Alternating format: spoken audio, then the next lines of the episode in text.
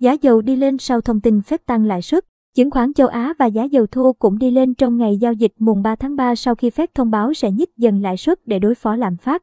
Giá dầu thô Brent hôm mùng 3 tháng 3 tiếp tục tăng và lần đầu tiên kể từ đầu năm 2013 chạm mốc 118 USD mỗi thùng. Ảnh AFP Chiến sự Nga-Ukraine đã khiến thị trường tài sản toàn cầu trong một tuần qua trao đảo và châu Á không phải ngoại lệ. Các nhà giao dịch đã tạm thở phào sau khi Chủ tịch Cục Dự trữ Liên bang Mỹ Fed, ông Jerome Powell trả lời điều trần trước Quốc hội rằng ông ủng hộ việc tăng lãi suất ở tốc độ vừa phải, với mức tăng 25 điểm cơ bản trong tháng này. Thông báo này của Chủ tịch Fed phần nào xoa dịu nỗi lo của giới đầu tư về việc Fed mạnh tay thắt chặt chính sách trong năm nay. Chủ tịch Fed cho biết cơ quan này sẽ cố gắng duy trì đà phục hồi kinh tế Mỹ, đồng thời kiềm chế giá cả đang tăng với tốc độ nhanh nhất trong 40 năm qua. Những tác động ngắn hạn mà cuộc tấn công Ukraine gây ra với nền kinh tế Mỹ, các lệnh trừng phạt và các diễn biến sắp tới vẫn còn rất chưa chắc chắn, Chủ tịch Fed nói. Trước đó, giới phân tích và chuyên gia kinh tế dự đoán Fed sẽ mạnh tay tăng lãi suất thêm 50 điểm cơ bản để ứng phó lạm phát đang ở mức kỷ lục. Những lo ngại Fed mạnh tay siết chính sách tiền tệ đã chặt đứt đà tăng kéo dài của thị trường chứng khoán Mỹ trong gần 2 năm. Thực tế, diễn biến này cũng chịu tác động bởi chiến sự Nga-Ukraine.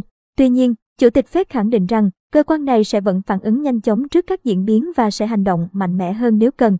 Trong khi đó, Chủ tịch Fed tại chi nhánh thành phố ST, Louis, ông Jim Bullard lại nóng lòng muốn nhanh chóng siết chặt chính sách, còn Chủ tịch Fed tại thành phố Chicago, ông Charles Evans thẳng thắn chỉ trích rằng chính sách của Fed đang sai lầm và cần phải thắt chặt. Sau thông báo tăng lãi suất của Fed, chứng khoán Mỹ đêm qua tăng điểm mạnh mẽ với cả ba chỉ số chính, gồm Dow Jones, Nasdaq Composite, S&P 500 đều đóng cửa tăng hơn 1%. Tại châu Á, các thị trường chứng khoán Tokyo, Hồng Kông, Thượng Hải, Sydney, Seoul và Singapore cũng theo chân phố Wall. Cụ thể, chỉ số Nikkei 225 tăng 0,8% lên 26.608,21 điểm, trong khi chỉ số Hang Seng tăng 0,7% lên 22.493,03 điểm. Shanghai Composite nhích 0,2% lên 3.491,82 điểm. Dẫu vậy, giới nhà phân tích cảnh báo không nên vội mừng với sóng tăng hôm nay bởi những biến cố lớn có thể ập đến trong thời gian tới khi chiến sự ở Ukraine tiếp tục leo thang.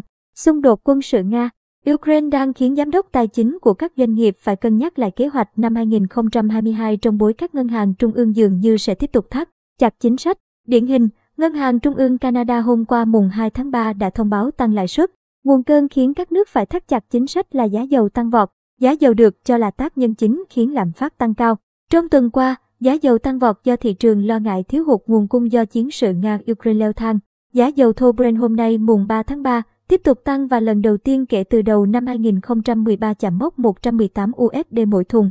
Nhiều quốc gia đã không đưa mặt hàng dầu mỏ của Nga vào diện bị trừng phạt do lo ngại giá dầu tăng cao sẽ tác động mạnh đến người tiêu dùng. Hoạt động giao thương đang trở nên khó khăn hơn do các lệnh trừng phạt nhắm vào Nga và chi phí vận chuyển tăng.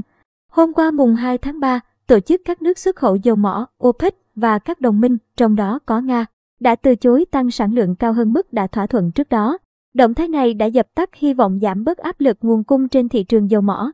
Tuy Mỹ và 29 quốc gia khác đã cam kết giải phóng 60 triệu thùng dầu từ kho dự trữ chiến lược, nhưng giá dầu vẫn bất chấp vượt ngưỡng 110 USD mỗi thùng trong ngày hôm qua,